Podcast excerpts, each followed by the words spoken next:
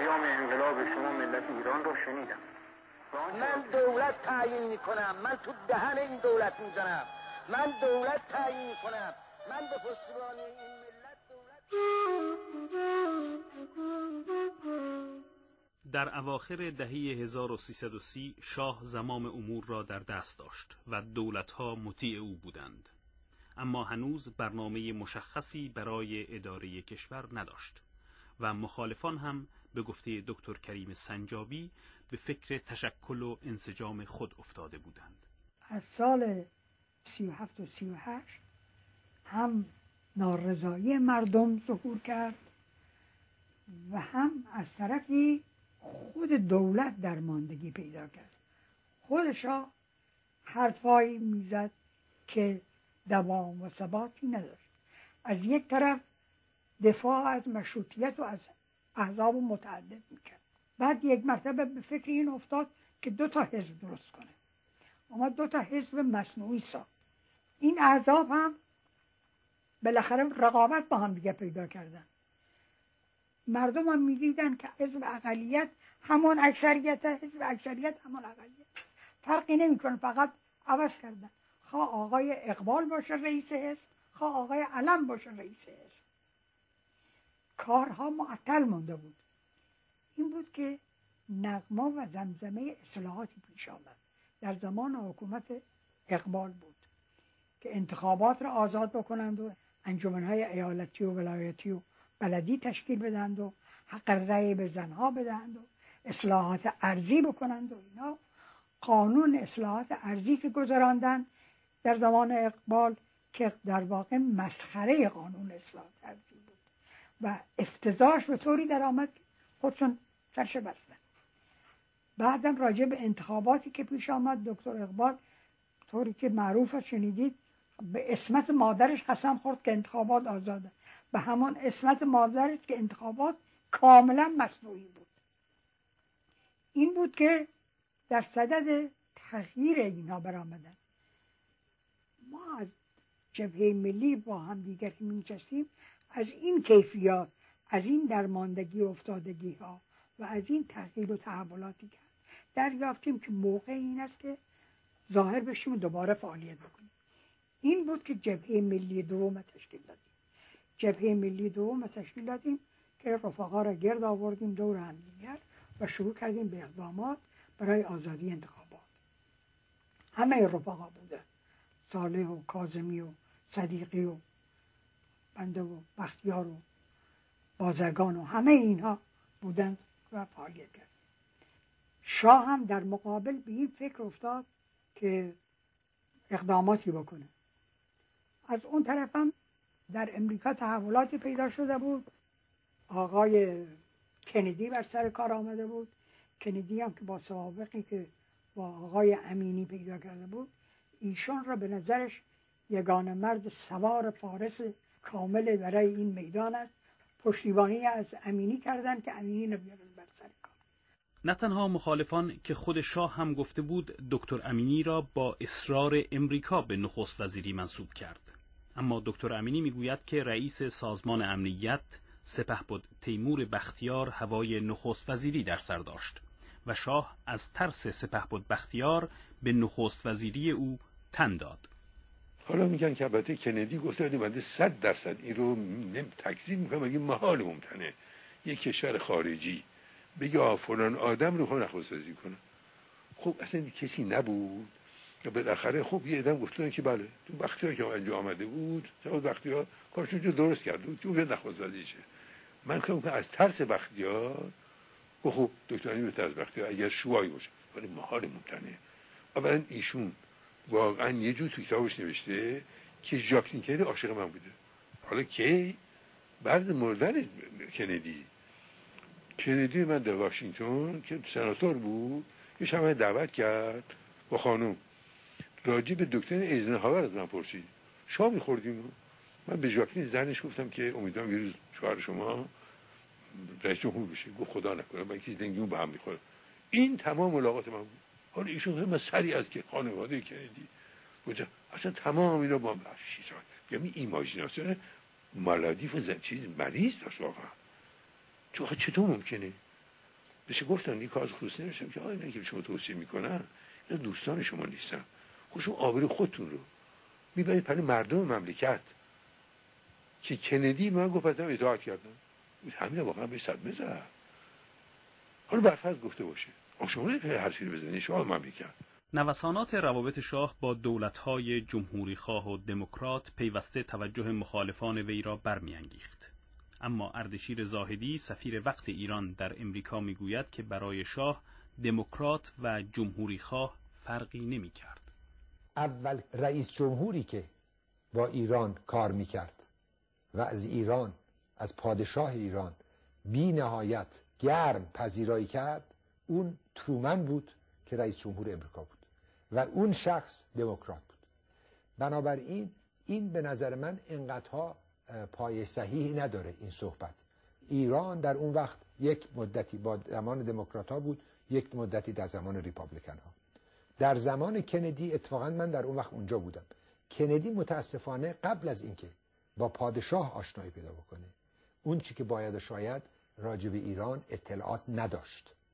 و اولین باری که کندی و خانواده کندی با اعلی حضرت آشنایی پیدا کردن این در 1954 بود که من در اون وقت در رکاب اعلی حضرت به امریکا رفتیم در زمان ایزنهاور بود و در منزل رایتسمن. در فلوریدا اولین باری بود که کندی ها اصلا حضور اعلی حضرت معرفی شدن و آشنایی پیدا کردن در اینجا می‌بینیم که کندی اول چه نظریاتی داشت؟ بعد نظریاتش چطور عوض شد به همین دلیل پادشاه ایران رو دعوت کرد که به امریکا تشریف بیارن و وقتی که در اونجا آمدن در مهمانی سفارت شرکت کرد و بعد هم یه روابط نزدیکتری بین این دو کشور. البته بعد می‌بینیم که یک نوسان بالا پایینی بوده. یک وقت یک جریاناتی بوده که تفاهم داشتیم یه وقتی هم جریاناتی بوده که تفاهم نداشتیم. با این حال حتی تأخیر رئیس جمهور نوگزیده امریکا در پاسخ به تلگرام تبریک شاه در میان دولت و مخالفان بیم و امیدهایی پدید می آورد. جواب تلگراف اعلی حضرت مربوط به زمان کندی و اون هم در اون وقت وقتی که رئیس جمهور از نوامبر به ریاست جمهور می‌رسه تا ژانویه هشتم که باید رئیس جمهوری رو دست بگیره در این مدت این شخصی که رئیس جمهور شده هنوز زمام امور رو به دست نگرفته. تلگرافی که اون وقت در زمان مرحوم عرا به امریکا فرستاد شد برای کندی و در اون وقت کندی در خارج از واشنگتن و در فلوریدا بود تا این تلگراف به کاخ سفید و همینطور رونوشتش به وزارت خارجه فرستاده بشه. و اینها از طریق خودشون به اونجا برسن و در اون وقت رئیس جمهور سرگرم درست کردن کابینه خودش و تعیین کردن افراده روی این است که تأخیر شده بود یه عده در ایران فکر کردند که این مربوط به جریان است بین اعلیحضرت درصد که تا اون وقت کندی ها نسبت به اعلیحضرت احترام زیادی داشتند و اصولا در عین حال یک حس تقریبا کمپلکسی هم بود مجلس منحل شده بود و مخالفان از دولت انتقاد می کردند که چرا انتخابات را برگزار نمی کند. دکتر امینی هم برای خود دلایلی داشت. شاه نمی‌تونست خارج انتخابات نکنه. و این قضا قبلا می‌تونستم که اگر انتخابات رو شروع بکنم ایشون اولا سخت متوحش میشه. خب سعی خواهد کرد که شاید بنده از من ببره و در حضرت دخالت دستگاه نظامی غیر نظامی اونها که بالاخره مربوط به شاه بودن اینها ممکن نبود بزن. که انتخابات طرز انجام بشه. کما که مصدق السلطنه با تمام اون قدرتی که داشت و وحشتی که داشت نتونست انتخابات انجام بده. در هر حال در جو سیاسی تازه مخالفان دوباره فعال شدند. از جمله مهندس بازرگان که نهضت آزادی را تأسیس کرده بود. جبهه ملی همطور که با اون موقع می‌گفتیم حالت یک کنسورسیومی داشت که از گروه های مختلف و شخصیت های مختلف که در همشون صفت مشترک طرفداری از آزادی مردم و استقلال مملکت بود و قانون اساسی می‌خواستن اجرا بشه قانون اساسی اصل البته. از اونها تشکیل شده بود. احزاب مختلف بودن و شخصیت های مختلف هم بودن. اما به صفت افراد به گروه مذهبی ملی یا مسلمان کسی نبود. این بود که ما در داخل همون جبهه یه همچین گروهی رو هم تشکیل دادیم. نه اینکه معارض با اونها باشه بلکه برای اینکه همه جور ها و افکار و افراد در جبهه ملی متبلور و معرفی شده باشن ما تشکیل دادیم. و بعدم کماکان بعد از تشکیل نهضت آزادی در جبهه ملی بودیم و خودمونم اون رو ادامه می‌دادیم. این بار جبهه ملی با بهرهگیری از تجربیات تلخ شکست مصدق به گفته دکتر کریم سنجابی به فکر تشکیلات منظمی افتاد.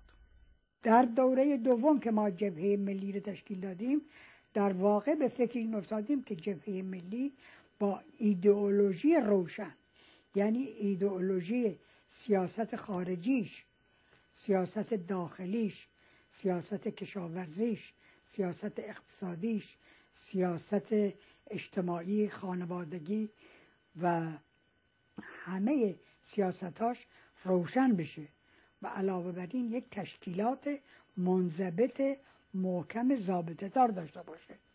درست است که جبهه ملی احزاب متعددی توش بودن ولی در جبهه ملی هزارها هزار نفر افراد زیادتر از اونهایی که عضویت احزاب داشتن به طور فردی در جبهه ملی شرکت کردند و بنابراین جبهه ملی آمد تشکیلاتی غیر حزبی و سنفی در حاشیه احزاب در خارج از احزاب تشکیل داد.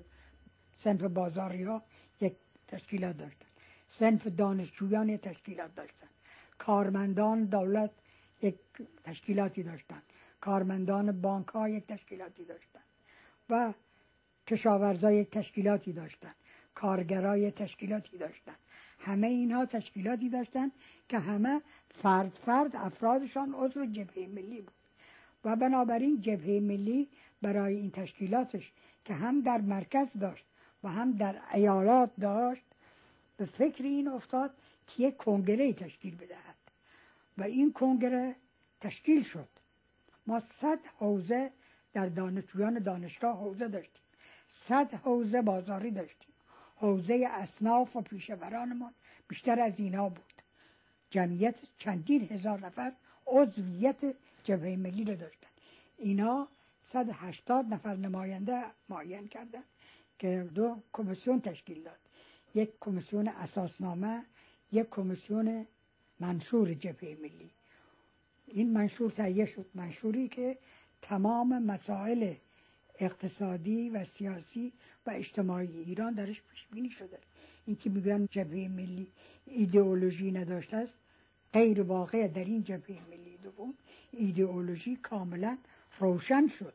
همه اینا نوشته شد علاوه بر اون اساسنامه که جبهه ملی چگونه تشکیلاتی داشته باشه شورا چطور باشه پیشبینی شورای پنجاه نفری کرد. و بنابراین شورای جبهه ملی هم به این جور تشکیل شد. گذشته از اینها آنچنان که حاج محمد شانچی می‌گوید در آغاز کار دولت دکتر امینی جبهه ملی می‌خواست از اختلاف شاه و دکتر امینی به نفع خود استفاده کنند زمانی که امینی آمده بود در جلالیه یک میتینگ دادیم که اون زمان در حدود 80 90 هزار نفر جمعیت آمد. بسیار مفصل بود.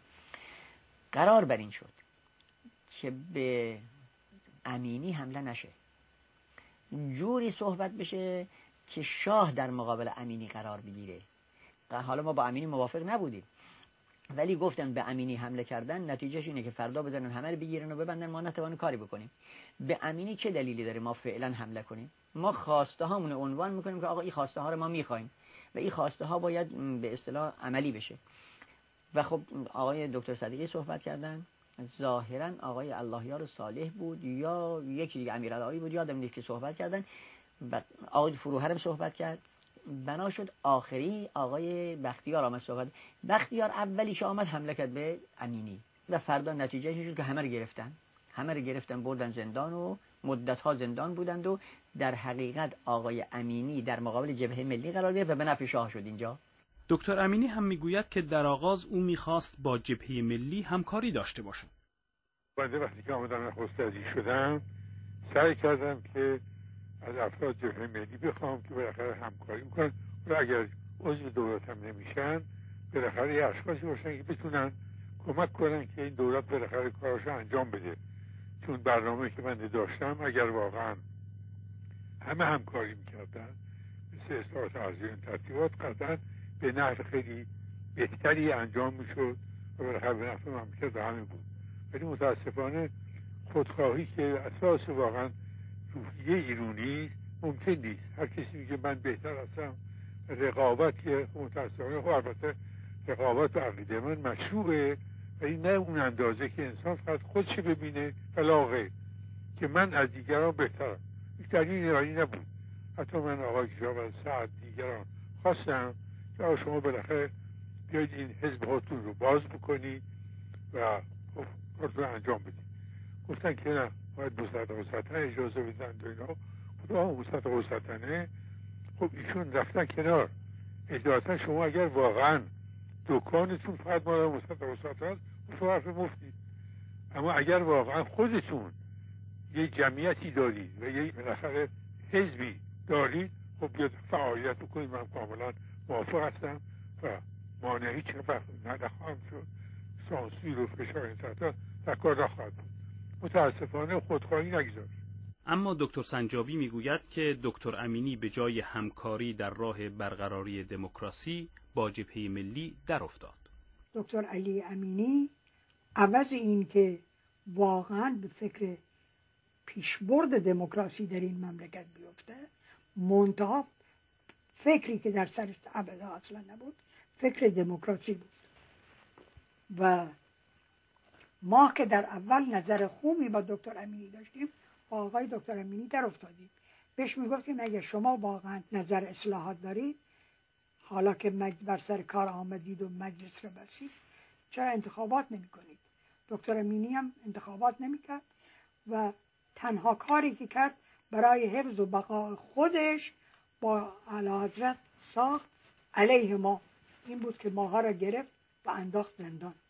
هفت ماه تمام از دوره ایشون ما در زندان دکتر امینی با اینکه با جبهه ملی در افتاد سرانجام با شاه هم نتوانست کنار بیاید. گوش می‌کرد. استعداد قبولم داشت. تو اشخاص می آمدن دکتر امینی بترسید. چون این با جوان ها مربوط مال ژنراسیون فعلیه. این اگه جوان رو جلب بکنه که مشغوله دیگه با درد سقه نمیشه بلندش کرد. این بدبخت واقعا یه مقداری تحت تاثیر این حرفا واقع می‌شد. وقتی ما در سفر اروپا برگشتم اومدم تهران. سفیر امریکا و سفیر انگلیس من گفتم آشا در یه حالت فوق العاده ناراحتی و عصبانی و اینها. گفتم که چرا؟ گفتن خب سوکسه شما در اروپا این ترتیبات چون ناراحت کرد و رفتم فردا پلوش و صحبت از این طرف اون طرف گفتم علاوه یک تصور فرمایید که بنده دست ملکه انگلستان رو بوسیدم. با نمیدم آقای دوگل ملاقات کردم. با نمیدم ادنور. حال بنده نمیشه بلند که این اشتباه هم هست. سوال می‌کنم که اگه یه نخست وزیری بره در خارج آبرو پیدا کنه. یعنی این نخست وزیر ایرانشی شاه محمد رجاز شاهشه. اما اگر احیانا رفت اونجا افتضاح بار آورد بازم خواهند گفت که این نخست وزیر مملکت که پس من این خوبه شما شماست. بعدش برای من خوش بر شما. برشون نگران حرفا نباشه گفت بله حالا برنم میگن که من میدم اونجا چخوری شما رو به کندی بکنم. بودم اونو مختاری. خب. خدا بیادم کارم کرد. کار ندارم. که دکتر امینی به زور من این کارا رو می‌کنه. خود من می‌کنم. و چنان که دکتر کریم سنجابی می‌گوید شاه بالاخره در این کشمکش بر حریفان سیاسی خود فائق آمد. بالاخره امینی ساقط شد و آقای علم آمد سر کار. و بعد از اینکه علم آمد سر کار اعلی حضرتم به فکر این افتادن که خودشون میداندار اصلاحات بشن. یعنی بعد از اینکه امینی را انداختن خودشون به فکر این افتادن که میداندار اصلاحات بشن و انقلابش از سر شاه و انقلاب از بالا و انقلاب ملی و اینها را پیش آوردن با اون اصلاحات و ما رفراندومی که کردن. و اون وقت جبهه ملی در مقابل شاه می‌گفت اصلاحات بله ولی استبداد خیر. و به گفته مهندس بازرگان شاه هم مخالفان را به زندان انداخت تا با برنامه هایش به مخالفت برنخیزند. بعد که صحبت به اصطلاح انقلاب شاه مردم و رفراندوم پیش آمد به دستور شاه کلیه افراد جبهه ملی و نهضت آزادی و حتی افرادی از روحانیون و بازار رو به زندان انداختن برای اینکه اینها نباشند تا در رفراندوم مخالفت بکنن با اون پیشنهاد به اصطلاح انقلاب شاه و مردم. در زمستان 1341 شاه که خود را در صحنه سیاسی مقتدر و بلا منازع تصور می کرد اصولی را که بعدا انقلاب سفید نام گرفت شخصا اعلام کرد. اصولی که من به عنوان پادشاه مملکت و رئیس قوای سگانه و آرا عمومی می‌گذارم به شرح زیر است. یک الغای رژیم ارباب و رعیتی